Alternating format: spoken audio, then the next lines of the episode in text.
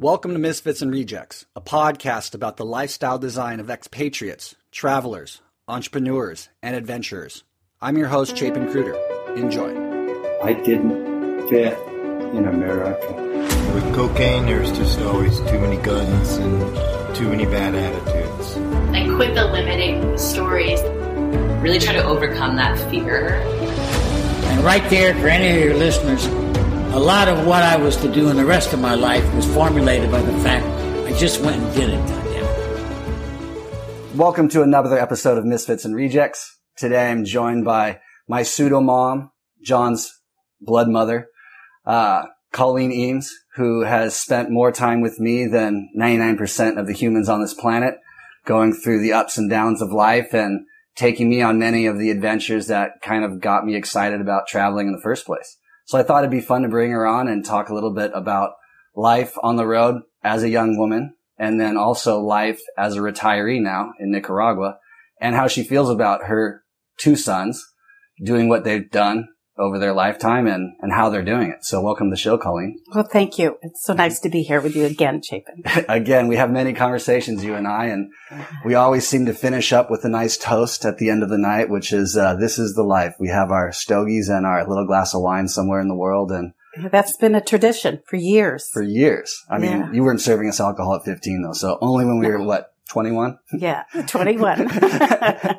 well, yeah, thank you so much for coming on because you do have a perspective that I haven't had on the show yet with, you know, the mother of John, who's had an exceptional life of travel, who you inspired in many ways. I know through your trips you took him on when he was a young man and a child and a young adolescent. So mm-hmm. before we get to that though, can we just talk a little bit about, you know, your upbringing? Cause you grew up in the Bay Area, correct? Yeah, I grew up in Lafayette with my parents and then they split up and I was living with my father okay. and my sister. Yeah. So we had a nice, it was a nice life. You know, I had a, my own horse and, uh, and I love horses and horseback riding. So that got me out. I love the outdoors and, um, it was, it was really nice.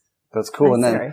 I always recall the story you tell, you've told many times, which is at 18, your dad gave you a one way ticket to Europe. Yeah. Well, it was difficult because my father was raising us on his own and it wasn't easy for him hindsight at my age now, but when I was young, of course, I didn't understand where he was coming from. So things were a little bit rocky and my sister was living in Rome at the time.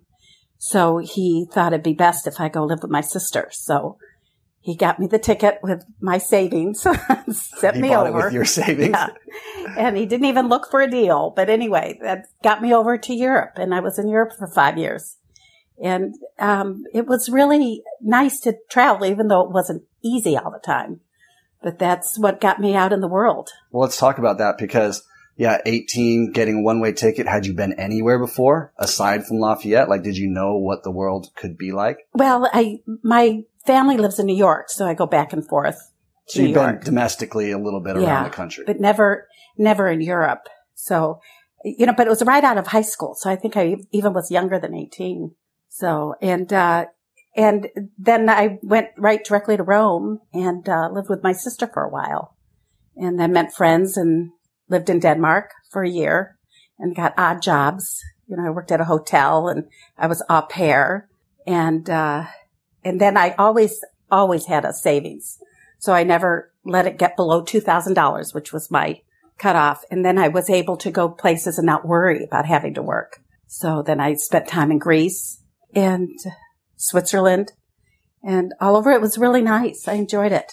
How are you finding these jobs? I mean, back then, I'm assuming you could cross a border and you would get a, a, new visa, for example, like three months you could stay in a different country. And like, how could you make that work?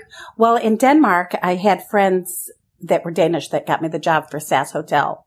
And that wasn't a problem. But in Switzerland, I had to go to the hotel, get the permit, and then go back to Denmark because they have all their different rules.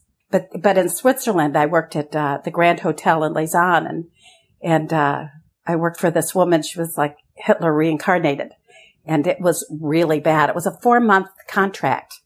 And after two months, we just didn't want to, I thought, you know, I'd ski in between work shifts. We were working 15 hours a day. She was a, a German. So what we decided, my friend who was from Canada, we, we just couldn't, couldn't do this anymore. So she rented a Volkswagen and uh, drove it up and at midnight we pushed everything out the windows and headed for the border in a, in a winter snowy storm and, uh, crossed the border and was like fleeing for our job, you know, away from our jobs.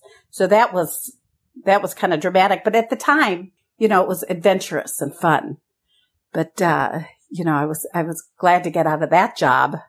And then we went back down to Rome to stay with my sister and then went to Greece. So nothing was really planned, but it, it was all an adventure. And you were up for all the adventures that came your way. Well, it- were you not- ever scared? Um, I don't remember ever being really scared because when you're young, it's an adventure. You aren't as scared. hmm So, uh, so anyway, it was, it was, uh, five years of seeing Europe. And then I think, and correct me if I'm wrong, there was a chance meeting of your future husband in Europe. Is that correct? Well, yeah, it's just really interesting the tapestries of life and, you know, the, the paths you cross with people. So I was, uh, living in Greece for about five months and, uh, living with a family. I rented a room and I had a routine every day where I go to the beach in the morning and I go to the same beach first one on the bus because I didn't party at night. So I got up really early and, uh, I go to the same beach and had a lunch at Nicoletta's was her name. She's the mother of two and a husband and it was the same routine. And so, and then I read and swim and, um, this man was walking in front of me with a pair of DVC shorts, uh, which is Diablo Valley College. And, you know, I thought, oh, I'm not going to say anything, but I let him pa- pass all the way. And then I thought, oh, I should say something. And, and I said, excuse me, are you from Lafayette? And he walked over and said, are you Colleen? And what it was is I was in his brother's English class in high school and he was the oldest of nine. So I used to go to his house, but there were so many kids I didn't remember him.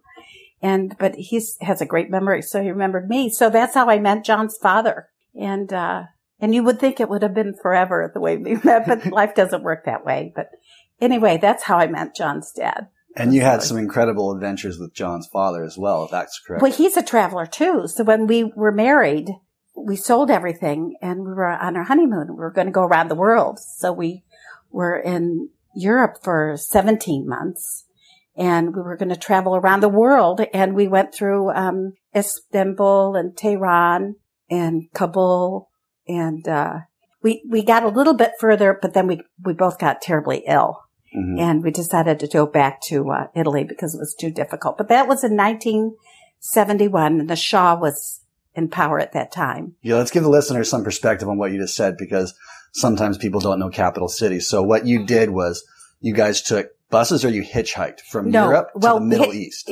Europe, we hitchhiked, and it was all wonderful experiences. You know, Mm. it was safe. But from Istanbul in Turkey, we took buses, and uh, Going towards the Middle East yeah, to Afghanistan. yeah, And this is 671, you said? It's in 71. 71. What was that like going to Afghanistan? Well, 71? you know, it was, I have to say, out of all my travels, it was the most uncomfortable and I didn't enjoy it at all because that part of the world, it's like going back 200 years. The, the capitals are, the, like Tehran's very modernized and there was nothing wrong. But if you go 50 miles outside the capital, it's, it's like going back in time and, and they've treated the women badly and the animals and the children. And, uh, I wasn't happy at all where Bob, John's father, it seemed to me he never saw these things. All he saw were the turbans. And, but I was making eye contact with all these people that were suffering. So, you know, it's, I, I tend to do that. I tend to, you know, feel for anything that's hurting or Mhm. not being treated well. So for me, it was a really, really difficult trip.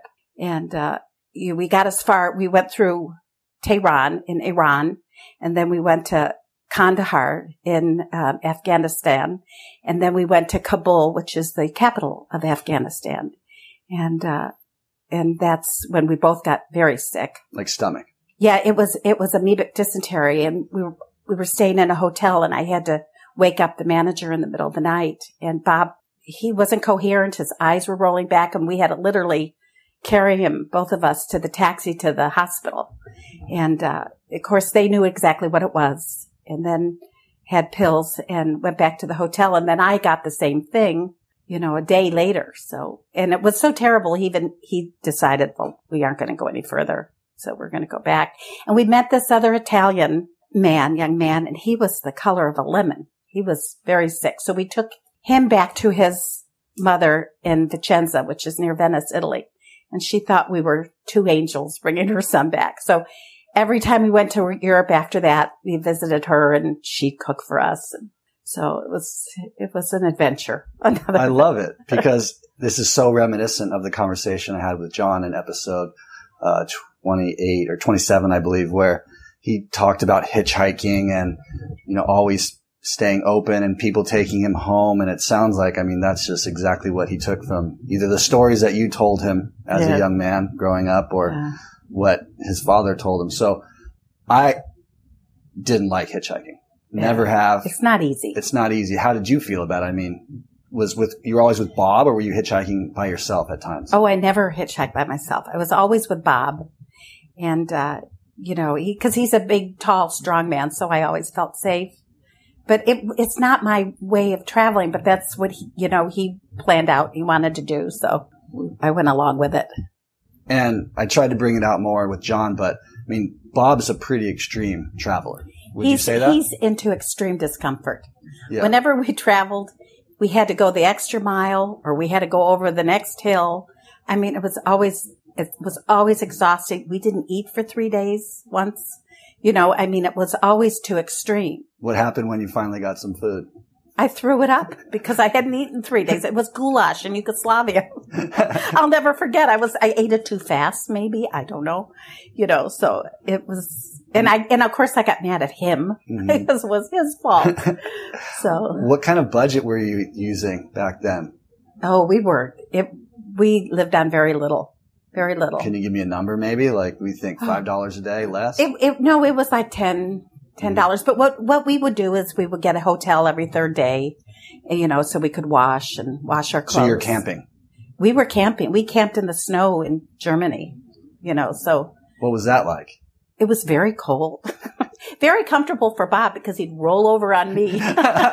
so I was the mattress, you know, but it was, I, I look back at that part of my life and I can't believe I did that or how, how did I do that? Are they fond, fond memories?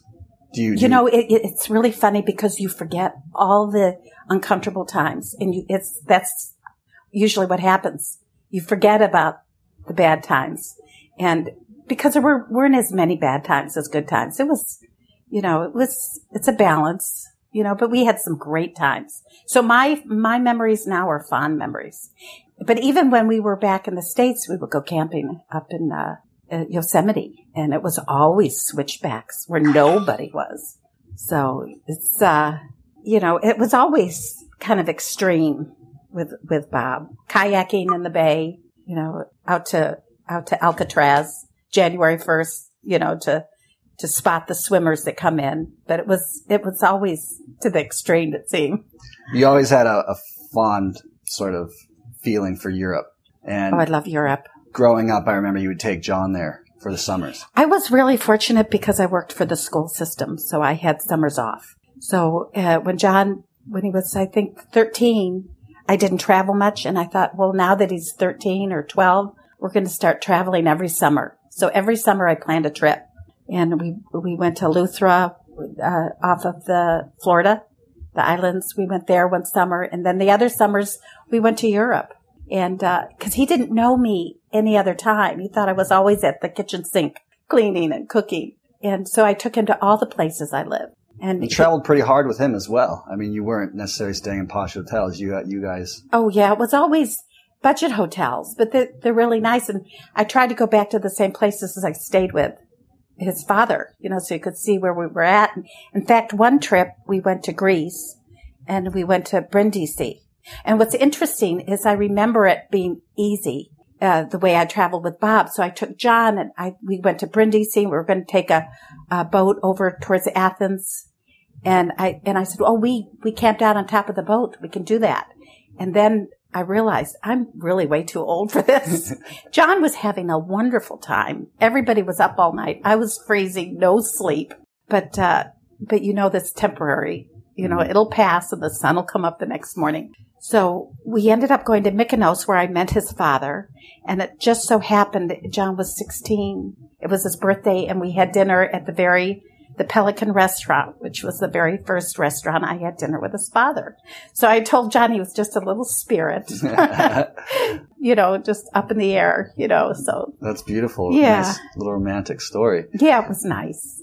So, you know, with all the experiences that you've had and and the places you've been and the exposure you gave John, do you think knowing where he's at now, like would you recommend that to parents? would you say that it's good to take take your kids out and show them the world in the way that you showed them? Are you happy with the the adventures that John has had up until this point? I, I think it's really wonderful because I think, you know, it's life is really short. And, uh, I know we're programmed to, uh, you know, which is education's really important to go to college and get an education, get a career. And that's okay for some people, but it's not okay for a lot of people. And then they put all their, the money and time and effort into that only to find out that this isn't really what they wanted. So I think it's important to do a lot of traveling to give you the the option of you know what would work for you either a real conservative lifestyle or or you want to be what they say is a free spirit and mm-hmm. that's what really makes you happy Did you ever have any desire to live abroad? I know you lived in Europe for five years, but were you always interested in going back to the States and trying to make a life for yourself there and have a family and well you know it's it's it, what happens when you have children too you, you sometimes you don't have a choice and you've got to pay the bills Mhm. and uh, of course john's father was always good to me and uh, took really good care of us but uh, you know the kids go to school so you're really kind of you know if you want a conventional life they go to school. And i think that's important you know because i think it's important for children to have you know a social life in school. But everybody can do it differently. Personally i, I like it when they go to school Mhm. conventional school. But uh but you know you can make a life in any any other country too and and find a, a school like we did with my granddaughter Anisha she goes to a wonderful private school and uh, here in Nicaragua Yeah, let's bring everybody up to speed. So now you're retired here living in Nicaragua part time, you know, with John and your granddaughters. And what's it like and, and how are you adjusting? Do you love it? Do you wish everything was different? Well, th- sometimes I think, oh, I wish John was right down the street in California as I'm packing my bags to go to the airport to stand in line. But once I get here, I really love it here too. And, and I love it at home too. At home, it's very convenient, very comfortable. And I've got a lovely home with a beautiful view. I mean, it's really nice. Here, it's a little rustic. I sweat all day. it's not easy, but it's alive. You know, and there's people and there's a community. And, uh, I, I think between the two, I really like it here better. Just because you feel more alive, even though you are discom- it's, it's uncomfortable. Yeah, there's just, uh, you know, at, at home, it's, it's, my sister can't understand why I, I come here all the time. She says, enjoy your home at home. And it's me and my cat. but it's a, it's, it's, uh, it's nice here because especially where John is, you meet so many interesting people. And I love young people. I like being around young people. You know, it's, it's fun for me to sit, listen to their stories and, and what, where they're from. I mean, I mm-hmm. really am intrigued by everybody's life and what they're doing. So I enjoy it. And then I like to go home and rest, rest up, clean up, Yeah. soak in the bathtub. Yeah. Get the conveniences that Yeah. America offers. Yeah. So then a daily a routine here for you would be what? What's a normal daily routine for you? Well, I enjoy swimming in the ocean. I like swimming if, if I can do it every morning. And, uh, and I go down and have coffee before I swim and say good morning to everybody, all the workers. It's always, they're always smiling. It's always sweet. And then I do a lot of, uh, driving back and forth with my granddaughter, getting her to school and picking her up. And then, and then I know a lot of people over where she lives with her mother half the week. So I've made friends with a lot of those people who are friends sometimes with my very good friends in California. Talk about it, you know, Small paths world. that cross. So, so it's, it's, it's, the days go by fast. The days go by really fast. It's really cool. So you've known me since I was two. I know it. You know, John and I have been friends for a long, long time. And Yeah. you've seen everything we've ever done, everything we've gone through. Are you proud of us? I, I've never, I'm so proud and I love you both. We, we love you too. It's just awesome having you around in the environment that we love so much, getting to do the things that we love. Um, you know, I let people kind of plug, we call it at the end of a show, something that they want to plug, whether it's your son's company or something that you love. Is there anything that you'd like to plug before we kind of sign off? Well, I'm just, to me, it can, couldn't be more perfect because you're here now Mhm. and John's here now. And it's like my two favorite people in my whole life. So Well, we love you. And then for all the, all the listeners out there, would you have anything that you want to tell them, like to, to get out there and do it or any, any I- wise words that you can Yeah. impart? it's, uh, I think you, you know, life is, is kind of short and I think you should go out there and try everything before you settle for something, you know, and it's, it's not all going to be comfortable all the time and it's going to be difficult, but it's going to open up a whole world for you and it, and it won't be a narrow, it'll be the whole world. And I think that's really important to I see agree. the world. I agree. Thank you so much, Colleen. I love you for coming on the show and doing this with me. Well, thank you, Chapin. Anytime. Thank you for listening to Misfits and Rejects. I hope this inspire you to think about your life situation, where you're at, and possibly make a big decision to choose something different for yourself if you're unhappy with where you're at in life. I hope these people that I interview inspire you to go out, spread your wings, and try something new. To live a different lifestyle that maybe your whole life people were telling you was the wrong one, but when in fact it, it's the perfect one for you. And I'll see you next time.